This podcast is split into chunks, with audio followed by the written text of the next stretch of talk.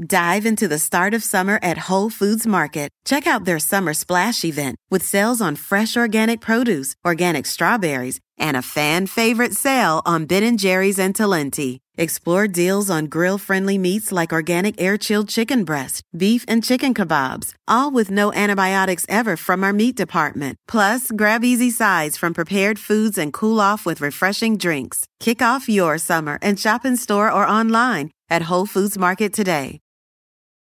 Do you want to set your child up for success? Is tutoring out of your budget, or perhaps you're someone like me who just wants to save money on private tutoring? Is this a big school year for your child? You know, maybe they're starting kindergarten or middle school. Maybe there's another milestone coming up. Or maybe your family moved. Oh my gosh, I moved so much when I was growing up, and the kids are starting a new school. Or maybe your child is ahead and just not getting challenged enough in class. Well, IXL Learning is here to help. IXL Learning is a fun online learning program for kids covering math, language, arts, science, and social studies. It's powered by advanced algorithms. IXL gives the right help to each kid, no matter the age or the personality. IXL is used in 95 of the top 100 school districts in the US. That's right, it is school approved. So make an impact on your child's learning. Get IXL now. And how to Be Fine listeners can get an exclusive 20% off IXL membership when they sign up today at IXL.com slash fine. Visit IXL.com slash fine to get the most effective learning program out there at the best price. Again, that's IXL.com slash fine. The following podcast contains explicit language. Hey, Jolenta. Hey, Kristen. I've got a question for you. Cool. Ask away. Do you like talking about yourself? Of course I do. That's why we have this podcast, and that's why I'm a stand up comedian. well, you are going to love today, my friend, because we're taping the Ask Us Anything by the Book bonus episode.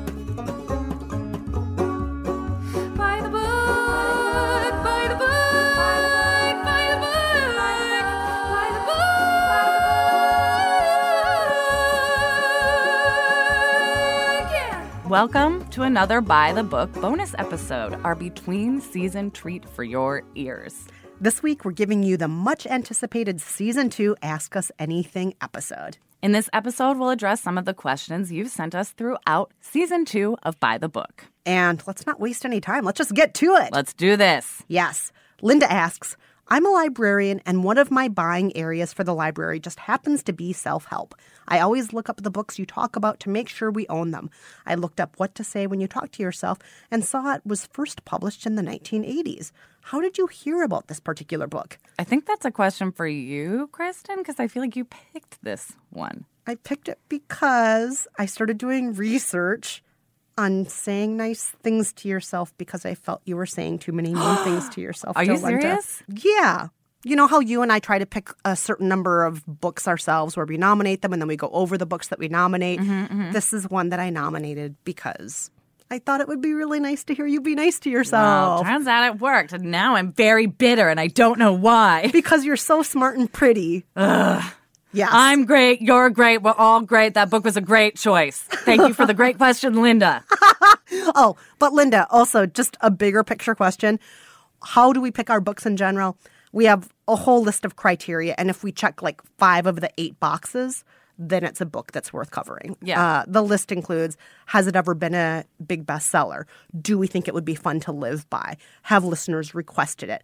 Can it be distilled into sensible rules that can be done in two weeks? Is it trendy? Yes, all of these things. We have a list of about seven points. And if we can check five boxes of those seven points, then we will live by the book. Also, one of those boxes is does it not replicate other books that we've lived by too much? Yeah. Yeah. Our next question is from Elaine, who lives in Switzerland, which I thought was cool. so cool. I love Uh, Switzerland. Elaine says, I'm curious to know, given the frequency of the podcast, do you have time to read the books cover to cover, or do you have a team reading them and summarizing the salient points and steps, and both of you then experiment and share your experience? Well, Elaine, the answer is we do read every book cover to cover, and Yep. we take meticulous notes. Very We're the only notes. ones who read it. I don't think Cameron reads them. Occasionally, our husbands will read the books with us if that is part of the project. Um, but we try to cram each book into the very first day that we're living by the book and then distill all the rules and then get to living the book as soon as we close the cover on the first book and then live religiously for two weeks by it. Yep. So, yeah, No team. no team. The team is just Kristen. Cameron, and I, basically. And like sometimes Mia, if we're afraid we're going to get in trouble, we make Yeah. her listen to it. Yeah. And and I do have to say that if we did have a team, on the one hand I would think, wow, that would be great. But then on the other hand, we wouldn't be able to take away I wouldn't trust it. You Like, have to get comfortable with the language of the book. You have to like get into it. You have to read it. yeah, I feel like. for example, page 19 of the Wild Unknown Tarot deck, what I caught in there, what it said about race, maybe somebody else in a, Mm-hmm. team may might, not have noticed that might that. not have noticed that, but I, because it was me reading it, noticed that. And likewise with certain things that have stood out that has, have Jolenta raising an eyebrow, like about the sanctity of marriage or about religion being thrown into certain things or um, about how a man sees the world. All of these things that Jolenta and I see, if we had a team, we don't necessarily know if they would Yeah. you know, I guess, you know, and this show is about our relationship with these books and just letting you guys in on what it looks like for a human to read them and live by them. So I, I feel like Yeah. we'd be dishonest if we didn't read them. All right. Next question. Elizabeth. Elizabeth writes Do Kristen and Jolenta really wait until the taping to reveal their experiences and verdicts to each other? Or are they recreating the conversation for us? I have to say, if it's staged, it's very convincing. Elizabeth, it's not staged. It's not Kristen is such a buzzkill. Whenever I try to talk to her about like any thought about a book we're living by, she'll be like, "No, no, not until we're in studio. Not until we're in studio." No, we'll text back and forth a little bit. We'll- Kristen we'll, is talk a little bit about stuff. Such a stickler But- for trying to keep things as close to the vest as possible until the last minute. I just want there to be magic when we get to the studio. I want it to have some spontaneity. I want it to be surprising. And but we do. I mean, Jolenta and I obviously talk regularly and text regularly, and it's not like our whole friendship evaporated and we only talk to each other in studios because of the show. We still talk and Yes, stuff. very but- true. But yeah, we we want to keep some of the surprises there. Sometimes if I have like a big surprise in a verdict, I won't even write my verdict in the script. I'll like write it in an email draft and, Yes. and keep it separate from Kristen too. Oh, and then one thing that I love that we keep secret are our audio diaries. That's Oh, yeah, sometimes those the most surprising thing. When we get to studio, Cameron plays them for us for the first time. So Cameron is kind of the keeper of all the secrets, and then true.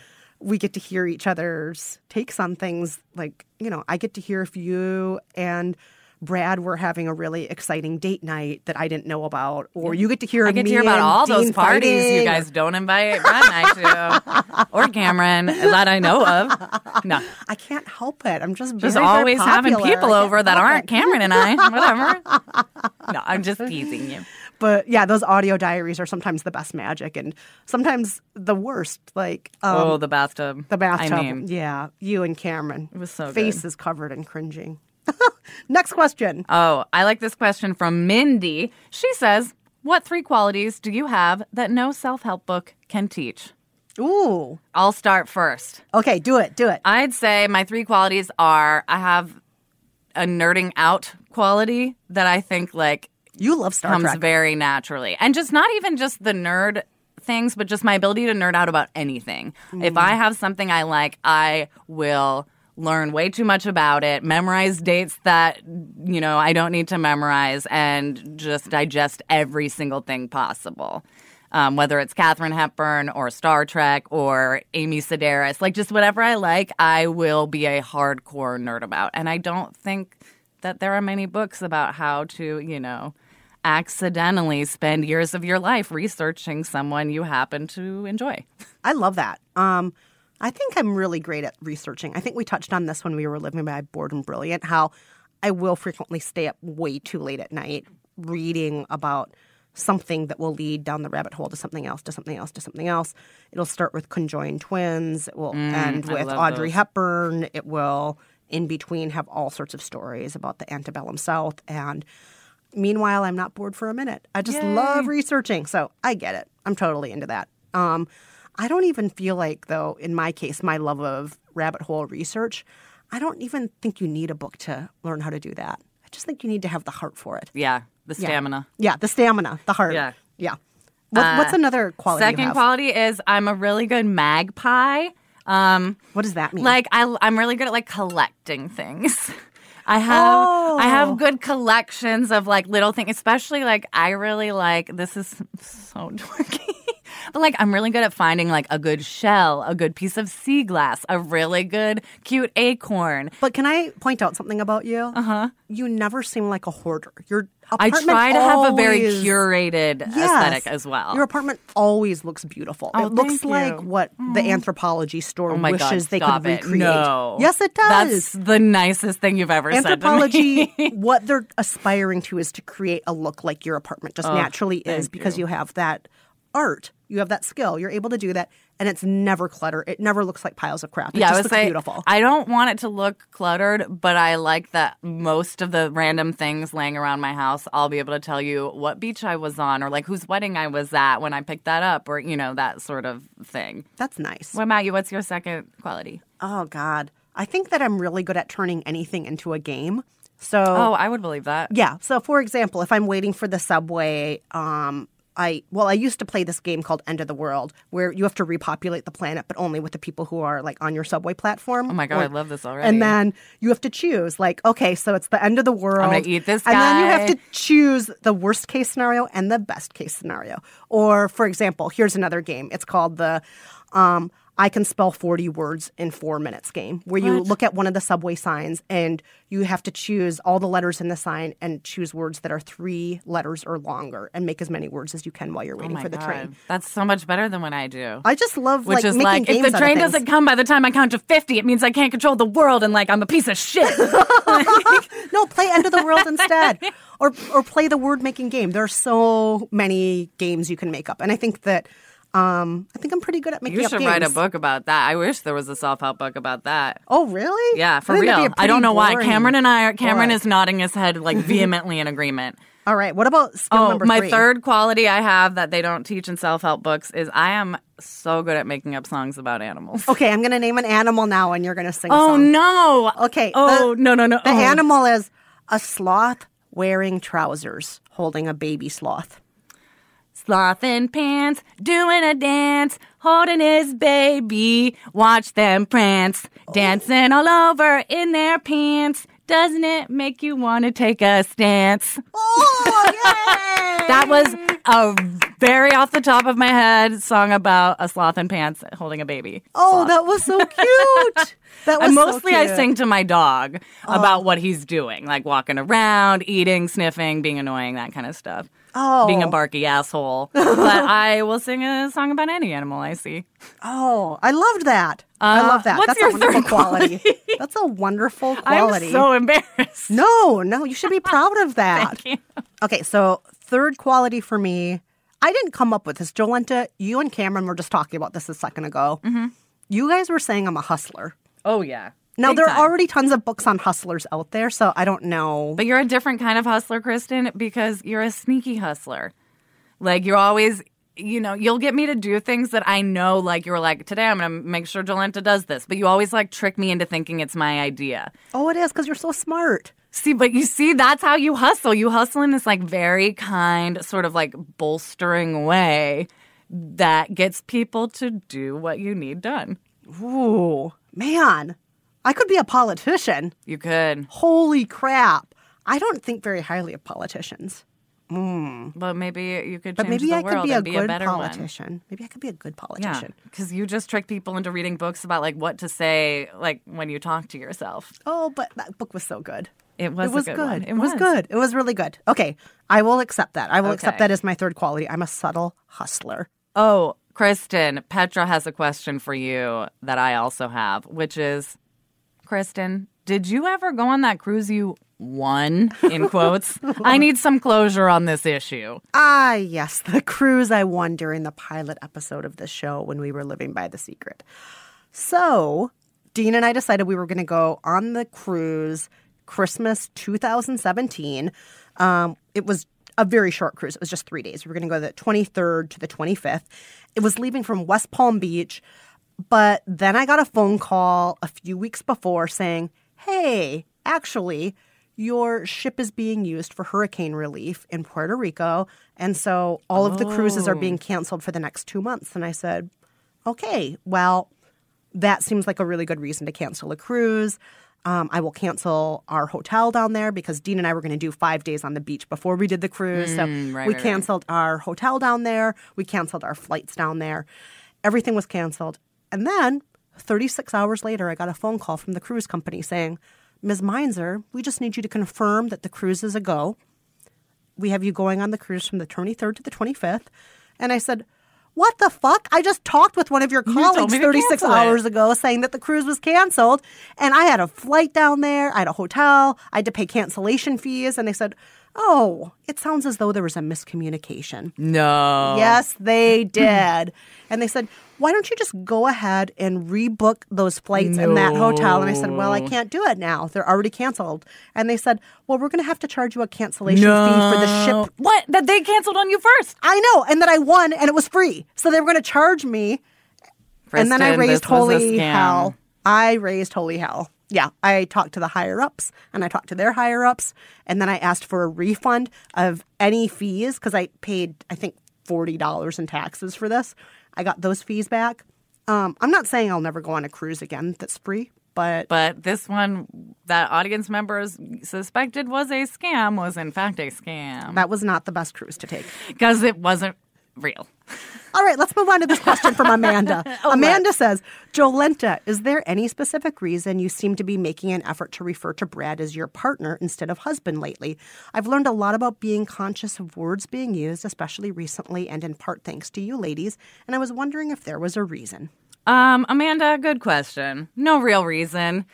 Uh, I've always felt weird saying boyfriend, fiance, husband, and then once we started doing the podcast and I had to say it in like a really public forum, I think after hearing myself on the first season, I decided I'd rather just say partner. I feel like husband feels gross in my mouth. It's sort of alienating. It's just an old term. Like it's you know, I do call Brad my husband from time to time, but I think overall he's just a partner. He's the person I am coupled with that I want to spend my life with. And he doesn't have to be a man, but like he happens to be. And uh, so I like partner. All right, this is a good lead into the next question from Alyssa. Alyssa writes Hi, by the book team. I'm surprised that the show has yet to touch on the fact that both Jolenta and Kristen are married, since their long term heterosexual relationships have an enormous impact on the experience of living out the books. As a single woman, if I were to start a self help book, no one would know. It's incredibly difficult to change your life when no one is there to keep you accountable, a luxury both hosts certainly benefit from. I'm curious how your podcast sees itself as speaking to others like me. I bring this up because I imagine that both Jolenta and Kristen would agree that a single person's experience is just as valid as any coupled person's. It's just that it's not a sentiment I'm hearing expressed in the show. That's such a good question. Such a good question, Alyssa. So appreciate it. And Yeah. I have to say, first and foremost, as somebody who um, has spent most of my life single, I totally hear you when Totally. when it seems that a lot of the vocabulary and the culture out there is targeting people who are married or treats marriage as the default or assumes that someday you will be married or uses the you're going to get married someday just wait Or yeah, assumes as a a, piece of reassurance, you is as if missing if you are not married. yeah, yeah. it's either a reassurance or an assumption or what have you. Yeah, that can be very tough to be around Mm-hmm. sometimes. I will say that for myself, even as a married person, I find that tough to be around sometimes. Totally. Is And- it weird that I don't think of us as married people? Well, we I weren't married when say- we met. Yeah, like when we met, we were not married people. And like when I had this idea for the podcast, even like you were us were single, and I don't think I was like I was married yet. maybe engaged, maybe, or like about to be engaged. yeah, and Um, so it's also funny that like when this idea was born, this was not we were not in long term committed relationships. You know, I had a guy I'd been dating for a few years, and Kristen had like just gotten out of a relationship. Yeah. And I'm somebody who honestly believes and always has believed that there are merits to being married. There are merits to not being married. I don't think there's a right or wrong way to do things. And Yeah. uh, Alyssa, you're right. We never want to send the message that Totally. marriage is the best way or the default or the way it should be. Um, but I'd also say that, Jolenta, you and I feel that there are plenty of people to be accountable to when we're not married. When we first talked about this show idea, when we first came up with it, we thought we could be accountable to each other. Yeah. And we think there are all sorts of accountability partners and apps and uh, people in your life you can choose to be accountable to who are not a husband or a wife or yeah, partner. totally. And um, you know, to combat this coupled bias someday in the near future, I would also love to have like a single correspondent for By the Book who could, you know, report back to us on on findings from books uh, from the dating world. You Yeah. know. Yeah. I don't know if that is something we can force Cameron to do or I would someone love to. else, you Yeah. know. Yeah. But like, you know, we're not ruling out a, a single person's experience ever. It just happens that we're the people who made this reality show and we accidentally are both married. Yeah. Like, We weren't before, and but we are now. Alyssa, if this makes you feel any better, I started going to therapy and needing more help after I got married because uh, I realized a very large part of me thought uh, being married would just solve all my problems. Yeah. Marriage has its own complications. Yeah, Certainly. Oof, yeah. Um, but Alyssa, thanks again for the awesome question. We really appreciate your writing in. On that note, let's take a quick break and then we'll get back to all of your burning questions.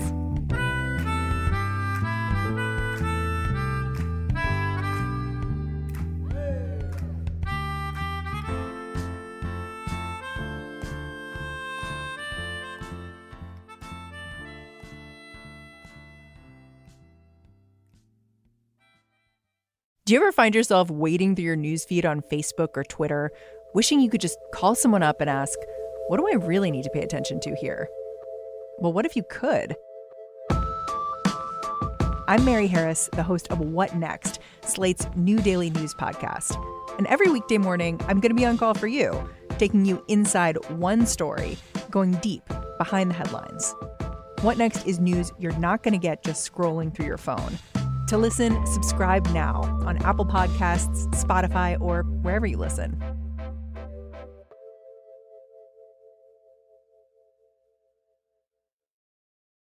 And we're back. This is By the Books Ask Us Anything bonus episode. And we have lots of listener questions from you, our lovely listeners, for me and Jolenta. And let's get to the next one, Jolenta. Oh, do let's. So this one's from Rachel. Rachel writes, Jolenta, how are you adjusting to your ADHD diagnosis? Have you found any particularly useful tips or tricks? Love a fellow ADHDer. Rachel, um, I am adjusting. It is an adjustment. Uh, it's been a little over a month. I'm trying all sorts of medications, very supervised, healthy way of doing it, though, I promise. Um, and uh, it's definitely a bigger adjustment than I thought it would be. I have to literally change how I see myself and the world around me. um, it's been overwhelming, but great. I'm realizing a lot of the noise in my head isn't my fault. It's not my fault I can't control it the way I see other people being able to control it. And like when I get help for it in the form of medication and learning to talk about it in different ways, like it's blowing my mind. Um, I don't know if I even have any tips yet. I've just been working on sort of shifting my perspective and realizing, like, oh, I'm not a failure. Like, I have trouble doing these things, and sort of just reframing uh, the language I use about myself, being like, I'm bad at this. I don't do this kind of thing. I don't work well in offices. To be like, oh, no, these are all things that have been because of a condition that's been unregulated for 30 years. And like, I'm smarter than I think. I have an ability to buckle down that I didn't know I had. And I'm just sort of exploring what it's like, like choosing things to focus on and realizing I don't suck at a lot of things I thought I sucked at. Well, I have to say also as a friend, mm-hmm. and I'm not in your head, obviously. I'm a, Right. I'm a friend. You seem happier and more at peace with It's with yourself. Really? It's just uh, well, I've always thought I was a failure because I've never been able to like do the right kind of cognitive behavioral therapy to like stop the anxiety tapes in my head. And then I realized like, oh, there's a reason I've been having trouble doing this. There's a reason I don't react normally to like this sort of therapy. It's because like my dopamine receptors in my brain are fucked up. Like they have a harder time than your dopamine receptors. And like I need a boost and it's been mind blowing. It's just a lot of things I thought were facts about me uh, were ADHD. Well, thank goodness for modern medicine. Oh, thank God. I love it. Uh, all right.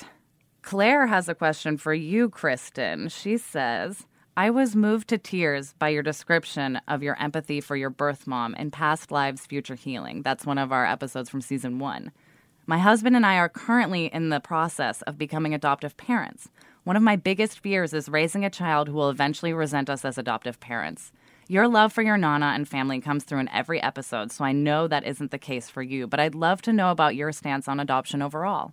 Hmm. Well, my stance is adoption is great.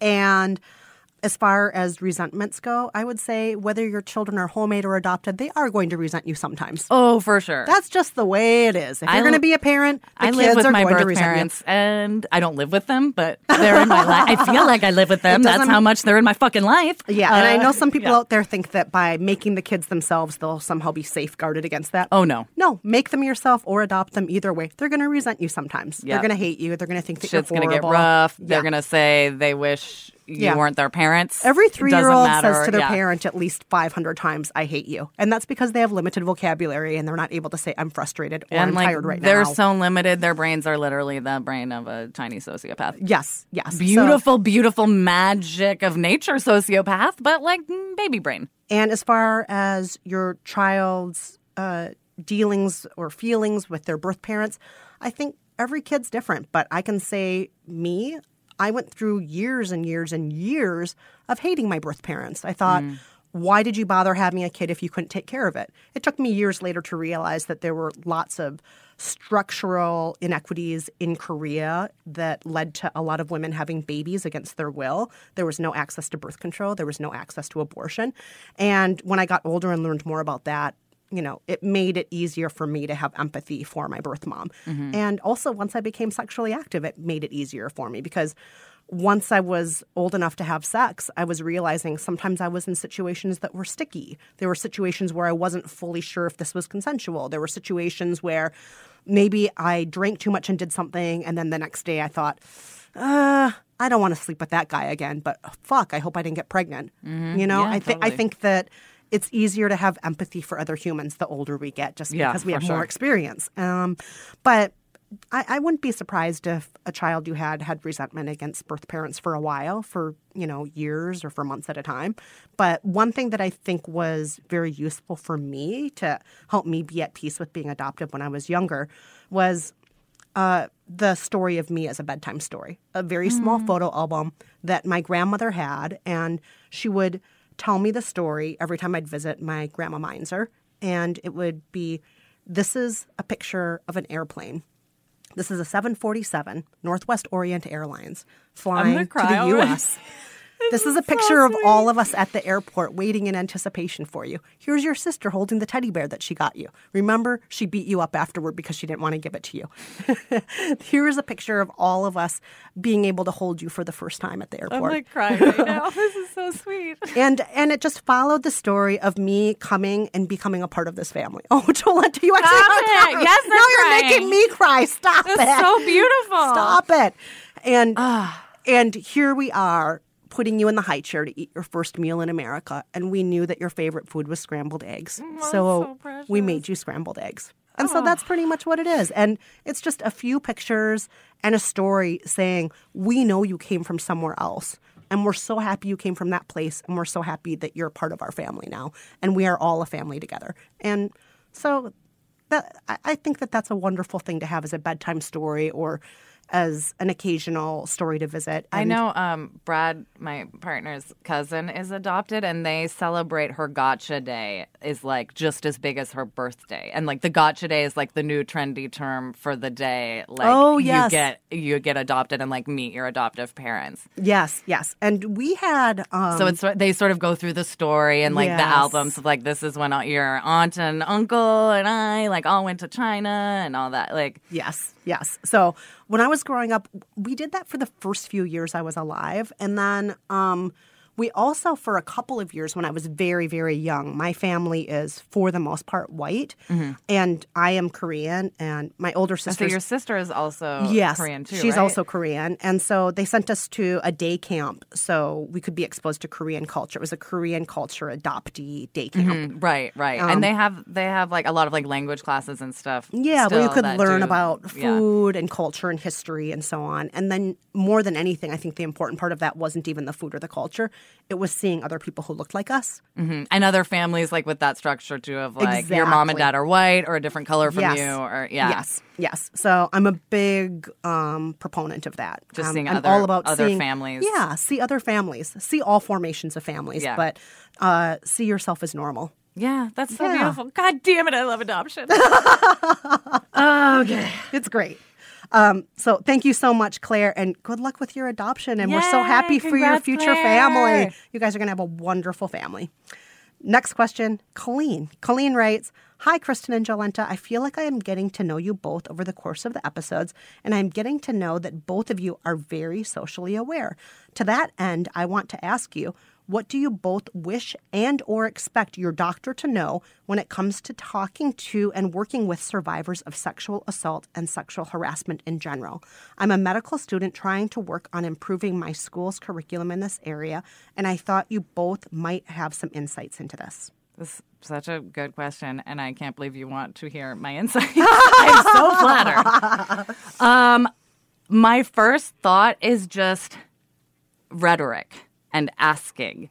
Um, if primary care physicians like had a question about like just more clear questions about maybe assault or discrimination as like an everyday stressor that people who aren't, you know, considered the norm in our country face as a stressor, as a health concern almost. That would be amazing. Like, I didn't know I had been harassed at work until I had left that job and someone was like, So that guy was a monster, right? And I was like, Oh my God, he was for years. And I had no idea because, like, I don't ever talk about this or think about it. And it would have completely blown my mind if, you know, along with questions about, like, you know, your doctor asks you general questions about, you know, are you having sex with a partner? Are you having unprotected sex? Like that kind of stuff. Like, how's your workplace? Like, are you experiencing any emotional trauma there? Is, you know, do you feel like it's hard to do your job because of, you know, things you can't control? Like, those are everyday stressors that, like, you know, we can acknowledge and help people address. Yes, absolutely to all of that. I would add to that that I think that it's really tough when we feel judged by our doctors. And we've mm, all been in mm-hmm. situations where we felt judged by our doctors. And I think that one thing a doctor needs to master is the non judgmental nod. Mm-hmm. Okay, how many partners have you had? Especially All when it comes I'm to giving you an women's ans- sexuality. Yeah, I give you an answer. Just nod. You don't need to be like, "Ooh, I don't need to hear that. Yeah. I don't need to hear that. I don't need to hear." Well, one doctor said to me at one point, "You reap what you sow," because I went in, I had a that's sexually transmitted infection, and really, you don't know if I was raped. You don't know if I was in a Mm-hmm. consensual situation. You have no idea, and you're making judgments based on the fact that I've had more than three partners. And in your mind, that means that you thought it was okay to say you reap what you sow. That's insane. Yeah. That's so disgusting. if we can do anything to make sure judgment is not part of it, to do the polite nod, to be nonchalant, and to treat things that are not huge issues as if they're not huge issues. Because I think that some things aren't huge issues, and by blowing them up, it can make it sound like, oh my God, what were you wearing? Why did you put yourself in that situation? And they're blowing up the wrong thing. right, right. Yeah. Let's be really careful not to ever sound like we're judging people. And everybody has their own path too. Mm-hmm. And so that means some people are going to sleep with lots of people, and that's great, and that works for them. And some people are going to have maybe only two people they've slept with in their whole lives, and neither of those people were consensual. So, you know, we have to keep in mind that people have a lot of different stories and a lot of different paths. Yep. Okay, let's switch gears and go a totally different direction. Uh, this question comes from Kim, who says, You both handle the negative comments you get with such grace, but I have to wonder do they ever get to you? As someone who wears her heart on her sleeve, I know some of the comments would get to me. Ha! Some Oh, of them oh, Kim. do get to us. Kim, I am an insane person who compulsively checks every iTunes review and tweet and comment on Facebook. Well, I think that one thing that's great about our show is that because it's not a single person sitting in a closet making it, is we have each other to bounce our frustrations off of or Mm-hmm. our concerns off of. So I can go up to camera, I can call you, and I can say, "Oh my God, another person said this about me," and you guys can take me Yeah. down. Yes, and that's like- also true. And you guys can say, "Hey, you know what? This person." They're entitled to their opinion, but they're crazy. Yeah. Or, Kristen, this is a total asshole who's just trolling us. Yeah. Just forget this You're like, person. Kristen, that person isn't real. Like that person's a bot, or like. Yeah, but we're all much better at soothing each other than soothing oh, ourselves. Oh, totally. Yeah. so what we'll do, what we will often do, is read a comment, get feel super crazy about it, and then one of us will send it to everyone else because we don't want to be the only person just writhing in pain with this negative criticism and then we make it the other you know i make it cameron and kristen's job to talk me down and be like remember like we had a meeting deciding we liked this so it doesn't matter if this person doesn't like it or like Yeah. like that person heard this wrong and you said this like so just shut up Yeah. And I think something that we've come to peace with also is that we are going to just have negative comments. Yes. Every Yes. single book we've ever lived by, somebody felt strongly enough about to nominate it um, for the show. And because they feel so strongly about the book, or those hundreds of people feel Mm-hmm, that strongly about the book, lots of them are going to write to us and say that they hate us that particular and just week. like we did it wrong if we don't feel the same way about a book they do and it's like we didn't do it wrong we're just literally different people like we read the same words on the page but we just interpreted it differently because we're all different Yeah. And thank goodness we have each other so that we're never alone with that hate. Never alone Yes. with it. All right, here's a question from Nadia that we love. She writes, What is your go to search on YouTube when you're feeling sad or need to get out of a bad mood? Whenever my younger son and I are in a mood, he says, Let's look up cat videos. Then we snuggle and watch felines do ridiculous things. Oh, Nadia, your son's the best. oh love him That's so great. uh, my number one go-to is i look up medleys from the Cher show Ooh. which is the show Cher did after Sonny and Cher on her own.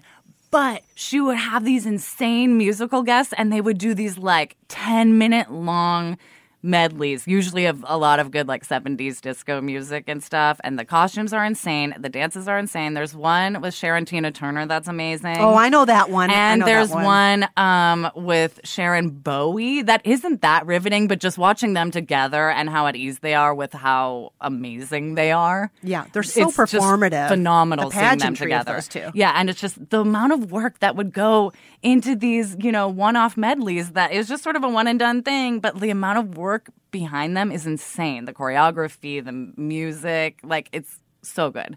Ooh, I'm going to So need to look those up. 70s, big band, amazing hair, Cher dancing, the best things you've ever seen. Love it. Um, for me, you know, I go in phases. Things change a lot. What I look up when I need to feel better when I'm in a sad mood. So recently I was sick, and you can still hear I'm a little bit sick. Um, and I actually put out on the Facebook community page for Buy the Book listeners what their suggestions were of what I should watch. And um, usually when I'm sick is when I'm the saddest. I tend to get really sad when I'm sick. Yeah. It brings me down. And so I want to see stuff that's stupid, that's light, that doesn't have much of a plot. Um, for a long time, it was anything that was a clip of a musical. I loved anything from Sound of Music. Um, I was a big fan also of really bad 70s and early 80s pop music. So, an example of that, I used to make people come over and you know the song Silly Love Songs by Wings, Paul McCartney's band? No. Oh God, now I feel like I need to sing it. But I would get people to sing it along with me. I would put it on YouTube or, you know, what have you, and then we would play it and then people would have to sing along. You really don't know this song? No, I'm like racking my brain. Am I gonna have to sing it to you? I'm not gonna sing it. No. People hate it when I sing. I sang a made up song about sloths. Okay, okay. Um You'd think that people would have had enough of silly love songs. You know this song? I look around me and I see it isn't, so. so. No, it isn't Oh, so. no. No, no, no. I know it only from Moulin Rouge. I did not know this was a Paul McCartney songs. song. And what's wrong with that? No, it's getting serious. I'd like to know, I'd like to know so here I go. again. again. Ah. Now here's the part where you have to say "I love you" in harmony with the next. Well, person. see, this is the part where Moulin Rouge doesn't go into this part of the song, so I don't know it That's anymore. why I hate Moulin Rouge because they don't only finish do any songs. parts, yeah. it's like I don't want to hear just four lines of a song. Anywho, so that's one of the things I make Nice. people do with me when I'm really sad and sick is you know put on some wings and sing that song with me. Or Moulin Rouge. No, Sorry, sorry. no, no. All right, here's another question related to the things that Jolenta and I watch. This is from Joe in Iowa. Joe says, Do you watch RuPaul's Drag Race? If not, ugh. If yes, who are your favorite queens and why? And what would your drag queen or king names be? Uh, I watch Drag Race religiously. I have trouble picking favorites because I feel like it changes every five minutes depending on my mood. Uh, some all-time favorites are obviously Chad Michaels, the famous Cher impersonator. I Oh, love. I love Kim Chi. Uh, Kim Chi's makeup is insane. I love Bob the Drag Queen. I love Thorgy Thor. I love Cynthia Lee Fontaine, even though she's kind of middling. Just something about her, like I love her.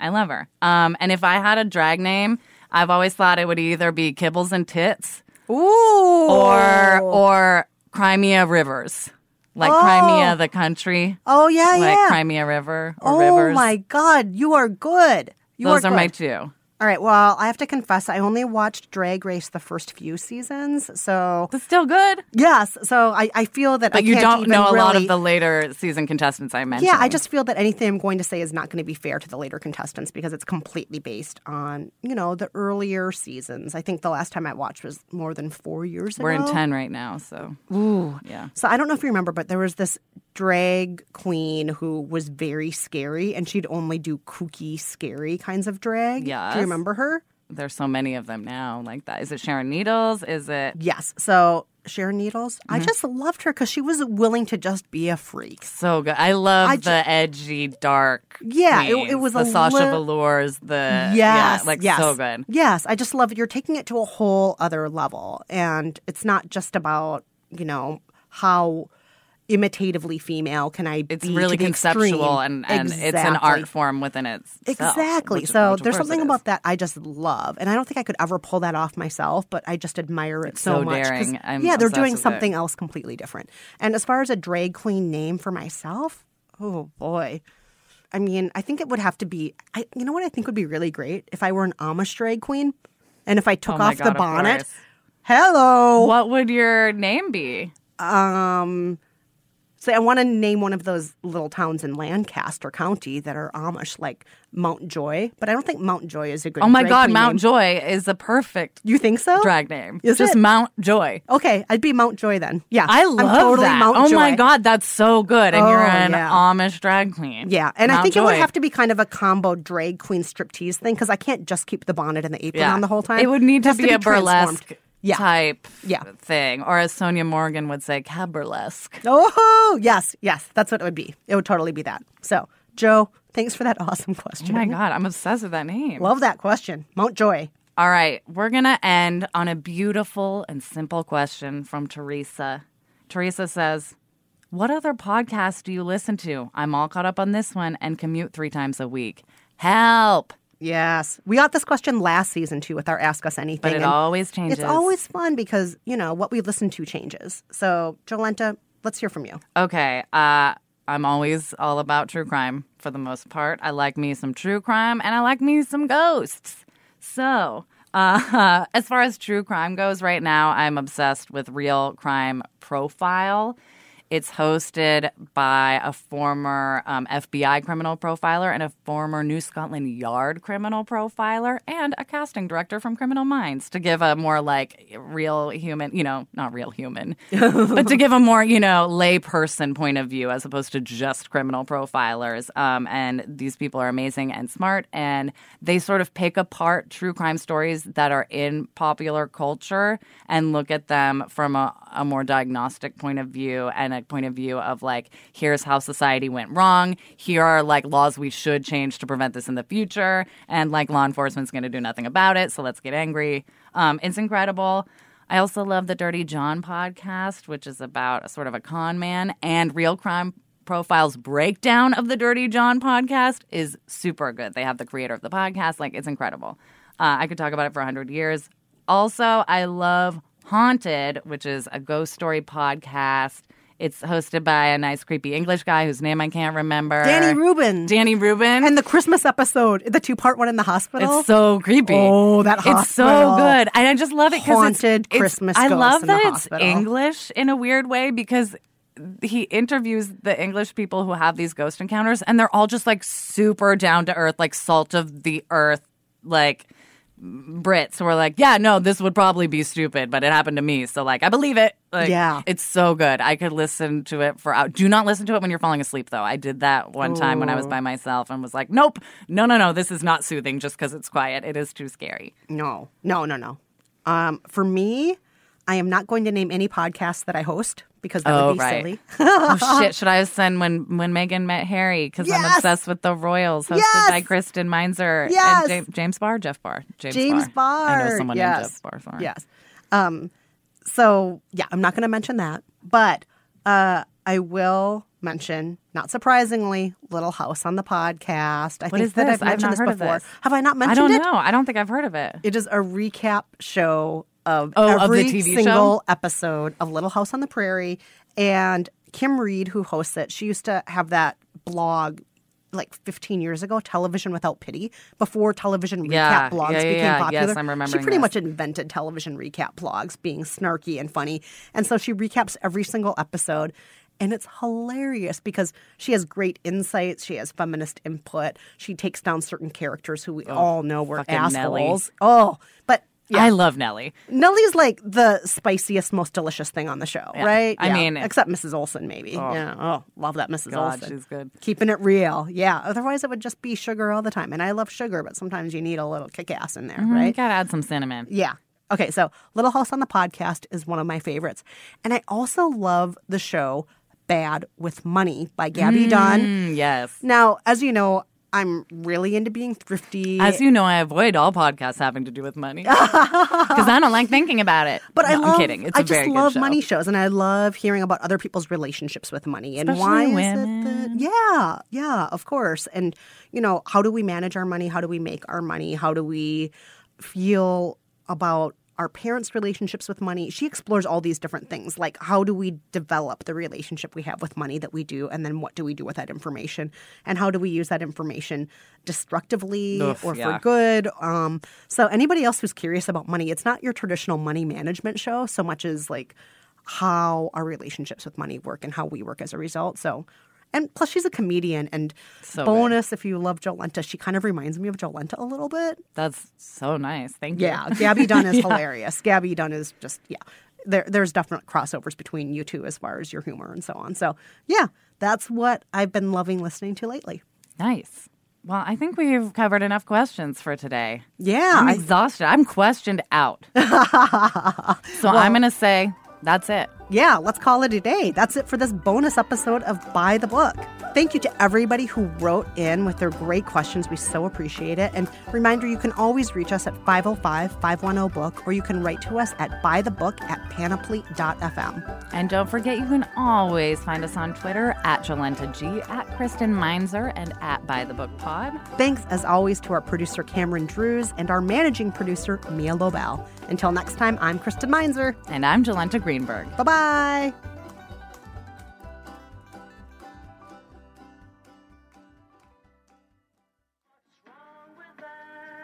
This part is the funniest. God. I'd like to know. Here it goes I know this from Moulin Rouge. again. I